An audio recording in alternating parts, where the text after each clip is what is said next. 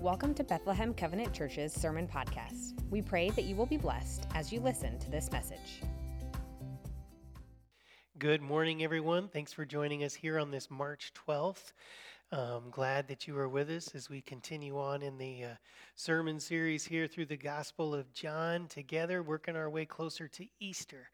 Uh, we begin Easter week on April 2nd, Palm Sunday, and we will have uh, services, both two both services that day, and then we will also have a Maundy Thursday service here at the church. Uh, that week. We'll be downstairs. We're going to have a soup supper and service. And then on Good Friday, we're going to have a service here in the sanctuary where uh, seven different people are going to share about the seven different things that Jesus spoke from the cross as we reflect on the sacrifice that was made for us. And then on Easter morning, we're going to have both of our services as normal, 8:30 and 10:30, and then we're going to have a breakfast in the middle and an egg hunt for the kids at 10. And so it'll be a fun uh, time to celebrate. Hope you can come out to some of that. We also have our church directories all done now.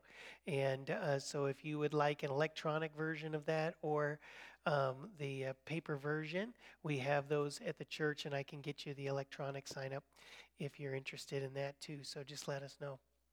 Um, but we hope that you're doing well wherever it is that you're watching us. If you have your Bibles, turn with me over to John chapter 15. Um, and today I'm going to look at the verses from uh, 1 to 17. John 15, 1 to 17, as we continue on in our Gospel of John series. Jesus said this I am the true vine, and my Father is the gardener. He cuts off every branch in me that bears no fruit, while every branch that does bear fruit, he prunes, so that it'll be even more fruitful. You are already clean because of the word I've spoken to you, so remain in me, and I also will remain in you. No branch can bear fruit by itself, it must remain in the vine. Neither can you bear fruit unless you remain in me. For I am the vine, and you are the branches. If you remain in me, and I in you, you will bear much fruit. Apart from me, you can do nothing. If you do not remain in me, you're like a branch that is thrown away and withers. Such branches are picked up, thrown into the fire, and burned. But if you remain in me, and my words remain in you, ask whatever you wish, and it will be done for you. This is to my Father's glory, that you bear much fruit, showing yourselves to be my disciples. As the Father has loved me, so I love you. Now remain in my love. If you keep my commands, you'll remain in my love, just as I have kept my Father's commands and remain in his love. I have told you this so that my joy may be in you and that your joy may be complete. For my command is this love each other as I have loved you. Greater love is none more than this to lay down one's life for one's friends. And you are my friends if you do what I command. I no longer call you servants because a servant does not know his master's business. Instead, I've called you friends, for everything that I learned from my Father I've made known to you. You didn't choose me, but I chose you and appointed you so that you might go and bear fruit, fruit that will last, and so that whatever you ask in my name, the Father will give. This is my command now love each other. Jesus has just finished the uh, Passover meal with his disciples. Within hours, he was going to be arrested and taken to be crucified. Jesus knows that all of this is coming. He knows this has to happen to save you and me. He has to go to the cross for our sins, and he's willing to do it. But in his final moments, he continues to teach. He takes advantage of that time to tell them things. And in this the last weeks, we have read some of the Lord's final teachings. Week after week, we share them here. And he seems to have saved the best for last, if I can say that, because I mean, of course, everything that Jesus teaches is good. But these are important things that he is saying on the night before he goes to the cross. On the night before the cross, Jesus taught them what it meant to be truly great and it was to be a servant. And he, he not only taught them this, he showed them by washing their feet, telling them they should do the same. He told them also to not let their hearts become troubled, to believe in God, believe also in him, for in his Father's house are many rooms. and he goes there to prepare a place for them. Jesus taught them that he and the Father are one, and that if they have seen him, they've seen the Father. He taught the importance of believing in him in those moments when our faith is surely tested. And then last week we learned the teaching of the coming of the Holy Spirit, where Jesus said he was going to go to the Father, but it's good that he did because he's going to send the Holy Spirit to come and be our counselor, to live with us and to be in us, that we wouldn't leave us as orphans, but the Spirit would remind them of everything that he taught. And so, in a way, it seems to me that Jesus has reserved some of his biggest teachings for these final hours. And the one for the day is no different. Jesus says, I am the true vine, and you are the branches. If you remain in me and I in you, you'll bear much fruit. Apart from me, you can do nothing. Now, I believe this lesson on the vine and branches comes as Jesus and his disciples are walking from the upper room to the Garden of Gethsemane, which is about three quarters of a mile away. The Garden of Gethsemane is on the opposite hill of Jerusalem called the Mount of Olives. And to get there, you have to walk through the Kidron Valley. And I've been there. The Kidron Valley in Jesus' day, just like today, is one large vineyard. And so I believe that as Jesus led his disciples from the upper room to the place where they would pray in the garden, he led them through the vineyard. And that is when he said, I am the vine, and you are the branches. As he would have spoken those words, all around them would have been vines and branches and clusters of grapes. Because in Israel, Passover was in the season when the olive trees were ready and the grapevines were full. And so the disciples are visually seeing everything that Jesus is talking about. The parable is all around them. And it's clear. They can look on the ground and they can see the branches that have fallen and have no life in them. And they can see the branches that are still connected to the main vine and how those branches are bearing fruit. And I think Jesus' words are very straightforward and important for us to hear. For Jesus tells us that He is the vine that gives our life life. He tells us what God's will for our life is to bear fruit, and He tells us how we can do that by just remaining attached to Him, being in a relationship with Jesus. We can't produce fruit on our own independently, but Christ alive in us, working in us, will make kingdom life and good things grow in our churches and families and our work. Things that only God can do will start to happen in us and around us if we would just remain connected to Christ every day. Stay connected. He grows the fruit. We just abide. Fruit will come as long as you're walking with Jesus. I want to look at five key phrases in this scripture and all that they mean. The first is this Jesus said, I am the true vine. And it's important that we see that Jesus uses the word true, the true vine. The reason this is important is because Israel, God's people, were called the vine in the Old Testament. This is what they were to be. Psalm 80, it says, God took a vine out of Egypt and planted it in the promised land, in the hopes that its branches would stretch far and wide and give life to others and bear good fruit all over the world. This is what God had called his people to be. But they failed in that. In Isaiah 5, it speaks about how God loved his vineyard, the one he planted on fertile ground, but when he went to look for its fruit, there was none.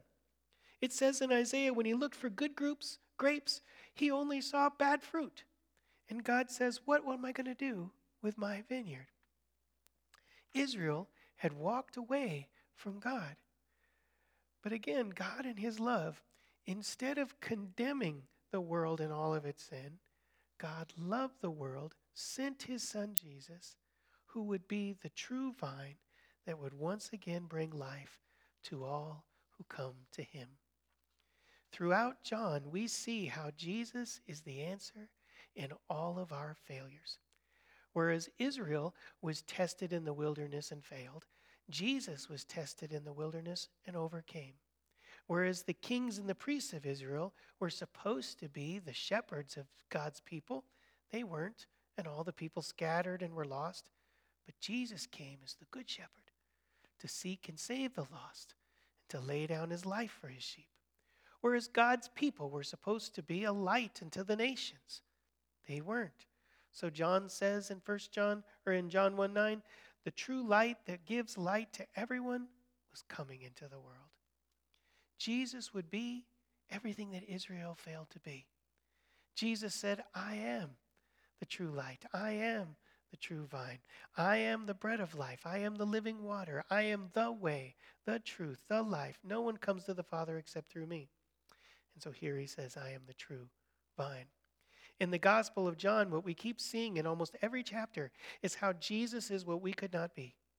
John is using the language of the Old Testament to speak about who Jesus is and what Jesus came to do. And everywhere that we fall short, he is our answer. He is our life. He is the true vine. What Jesus is also saying is that from now on, the true Israel are those who are connected to him, the true vine. In some ways, Jesus is talking to about who the real people of God will be moving forward. Not just the descendants of Abraham anymore, doing the particular rites and rituals, but the true children of God will be those who put their faith in Jesus Christ, his one and only Son, our Lord, receiving forgiveness in his name and eternal life. He will do in them what they cannot do for themselves. Jesus said, The Father is the gardener who cut off every branch in me that bears no fruit, so that every branch that does bear fruit will be even more fruitful. Jesus is kind of saying, Israel, you're at a fork in the road. You can keep going your way, which only leads to death, or you can follow me, believe in me, and bear much fruit. My vine is going to bear much fruit in your life and for the kingdom, but apart from me, you'll be cut off. In these final moments before the cross, Jesus keeps telling his disciples there's only one way forward. He is the true vine. Now, I want you just to think a little bit about your life. You know, there are times when we all face decisions, and it's like that fork in the road, and it just seems so clear. Are we going to keep going our way, which is going to lead to destruction? Are we going to go God's way? Submit our life and surrender our life to Jesus Christ and His way and His plan and His purposes, and bear fruit and bear life. Jesus is the true vine, and we're the branches. If we abide in Him, stay with Him, our life will bear much fruit as it was meant to do. I also think about something else here. It's interesting in the book of Revelation and some of the other prophetic books in the Bible, it speaks about how new life will come down upon the land of Israel in the last days. It says that there will, there, where there was only dry ground and barren soil, fruit trees will again fill the land. Trees will grow and harvest will come, and fruits uh, it says, of the greatest taste, and orchards that bear the biggest and the best olives will again be seen in Israel. And this is kind of like a sign, evidence of God restoring life to a once deserted land. And I have made a friend in Israel in my trips over there, a friend who owns a shop in Jerusalem. And I go to see him every time that we go there. And he's an older Jewish man, and we always try to bring our groups into his store because he has a wonderful way of speaking and can talk with them. And, and he's so friendly and he helps us understand a little bit of the Jewish way of thinking. But he will often tell our groups of how uh, the physical land of Israel was pretty dead and barren for a long time, with all the wars that happened there throughout the centuries and neglect, and things just didn't grow. It was a desert land. But he said in the last 70 years, so much has turned green again and has been restored. He said new farms have come and people have planted fields again and orange groves and vineyards. And he said people visiting will often say, This is the best fruit I have ever tasted, the best olives, the best wine. And he sees that as answer to prophecy. But I think the Bible is mostly here talking about the fruit of our lives and how in the last days God will rise up a people belonging to Him who put their faith in Jesus Christ and experience all the new life He brings. And all that was once barren and dead comes to life again. And all that was once just bad fruit, now through Christ and His Spirit in us, begins to grow new good fruit love and joy and peace and patience and goodness and humility and salvation. And a change begins to happen in people when they are connected to Jesus Christ.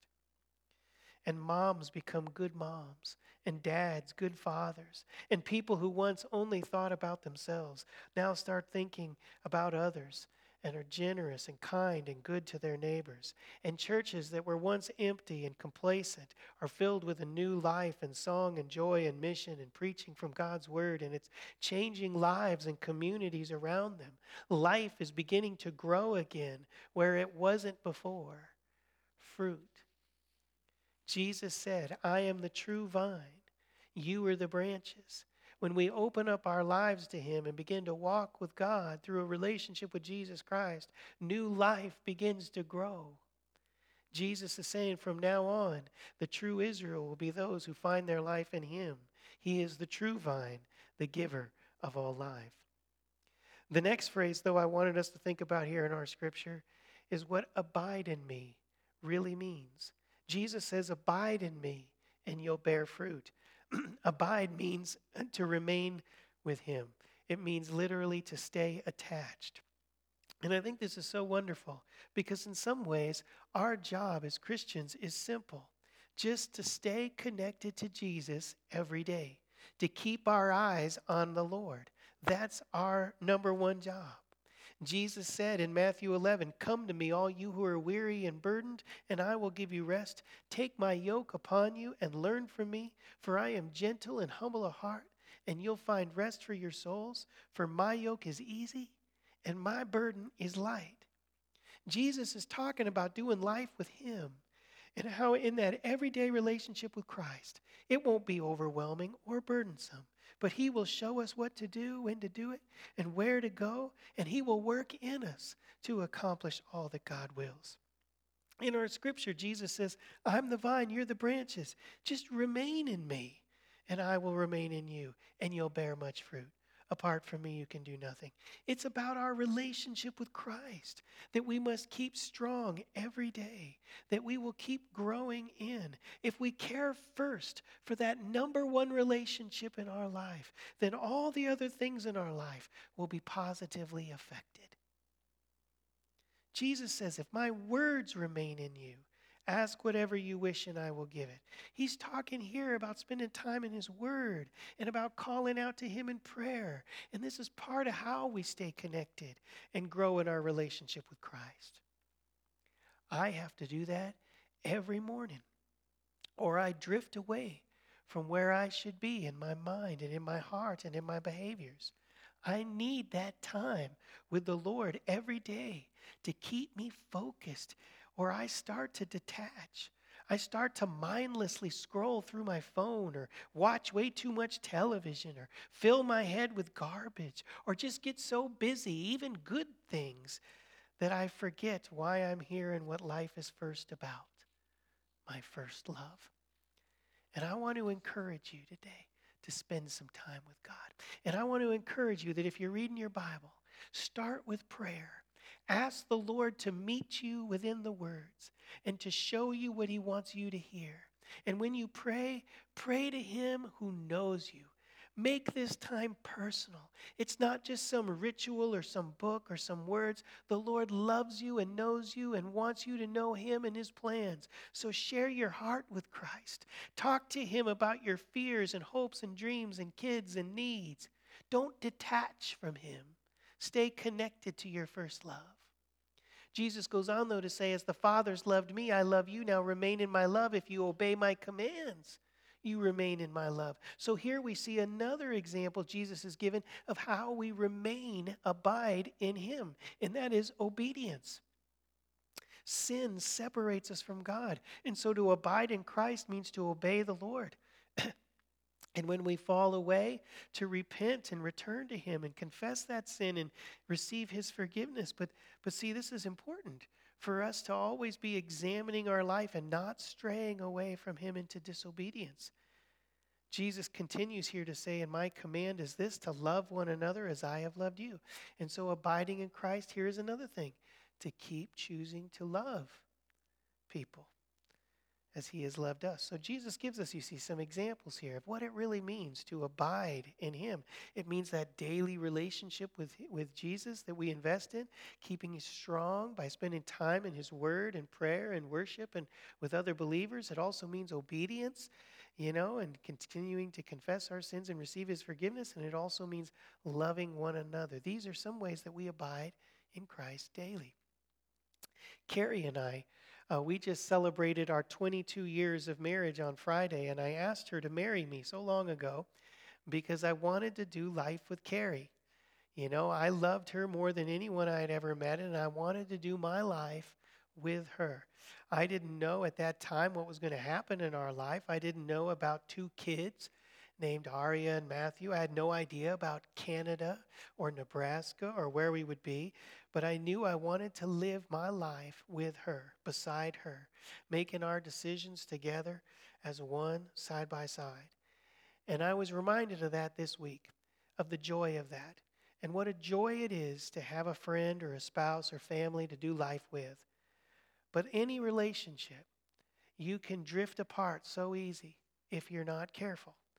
Life and all of its busyness and bitterness and hurt feelings and priorities, whatever, it takes work to stay married over a lifetime. It takes sacrifices to keep doing life together, to stay in unity and love and fellowship with each other. We got to be intentional about that. Well, our relationship with the Lord is no different. You have to be intentional to do life with Christ. But that's all we really need to worry about. He'll take care of the fruit if we just abide in Him. The next word I wanted to point out from this scripture is the word prune. Gardeners prune back the branches of their trees so they get even more fruitful. Jesus said that He's the vine, that God the Father is the gardener, and that all the branches that don't bear fruit, God cuts off. But Jesus said that the branches that do bear fruit, he prunes so they might bear even more fruit. So I realized reading this that I'm going to get cut either way, right? God is going to do this work in my life. He sees what needs to happen in me what is still in my heart that's perhaps holding me back from the fullness of the Holy Spirit, something that is still getting in the way. And so, even if I'm abiding into the Lord in some ways, even when I'm walking with Jesus and seeing some good fruit in my life, even as churches or ministry, when good things are happening, God can still see what needs to happen. And sometimes He's pruning to make us even more fruitful. He's disciplining us. He's allowing us to go through a struggle. He's making us stronger. He's building some more hope, some greater love. Will we trust Him in the process of the pruning? For His goal is not to harm us, but to free us and make us even more fruitful. If you know stuff about gardening, you know that you got to cut back the branch sometimes. You know, I've I've heard that when people are growing vineyards, they keep cutting back the branch for a number of years even though they could get some fruit today, they don't settle for the little fruit today. They keep cutting because they are looking forward to the large harvest that will bear much more fruit decades to come. And so by fruit, by pruning today, they get the most out of tomorrow, the most out of the branch that they are growing. Sometimes a little loss brings a big gain. Think about that. Are we open to what God wants to do in our life long term? And are we willing to let go of something now for something greater later? I get get content sometimes with what God wants to do, uh, you know, or th- what's happening in my life, and and not want to do that which God wants to do in me. I can get comfortable where I am, but God wants me to keep growing, wants to keep improving us and growing us and our influence and impact and character and hope and to reach more people and he and so he changes us. He allows for a struggle. He stops one thing to start another. He pushes us to the point where we don't know if we can take it. He speaks hard truths to us. He forces us to deal with issues that we don't want to look at. He refines us in the fire. At times it may only look like a loss but it's because we can't see what he can see about tomorrow. He's trimming us for an even greater harvest. He's up to something and sometimes we got to get cut we need to pray, Lord, is this something that you are bringing about in my life? I need to trust you. Help me, Lord. God, is this painful struggle that I'm going through right now, this difficult loss or this new season, is there something you're trying to do in me? And I just need to cling to you in it. He's shaping us for greater fruitfulness. The next word I want to mention from our scripture is the word friend. This is the first time Jesus calls his disciples friends. They aren't just his servants or students, they're his friends. Jesus says they're his friends because he knows his business. They know his business. A servant wouldn't. He has let them in on the mission. and on his heart, and that is why he calls them friends. He even tells them in verse 13 that greater love is none more than this than a man lay down his life for his friends. And you are my friends, he says. Just think about that word friend for a minute. It's a great word. Can you think about the people in your life that you have called friends? I have lived in many different places, and so I've had many different friends at different times. My first friend, though, was a boy that I met in kindergarten. His name was Mike, and he would give me a hug every time I showed up for school. It would embarrass me so much. But he had bright white hair, and he loved to play Star Wars just like me, and he was an artist, and he moved away when we were in high school. I had other friends, Scott and Brad and Lucas and Aaron, amongst others that were in my youth group or school, and, and they were my friends. And we liked playing baseball, and we talked about girls and traded cards, and we tried to figure out what life was about.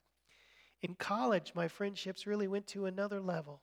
And I think that's because, you know, we lived together every day and we prayed and we had Bible studies together and we thought about future and life and careers and made mistakes together and, and I stood beside those guys in their weddings and, and they stood beside me and mine and we're friends even today.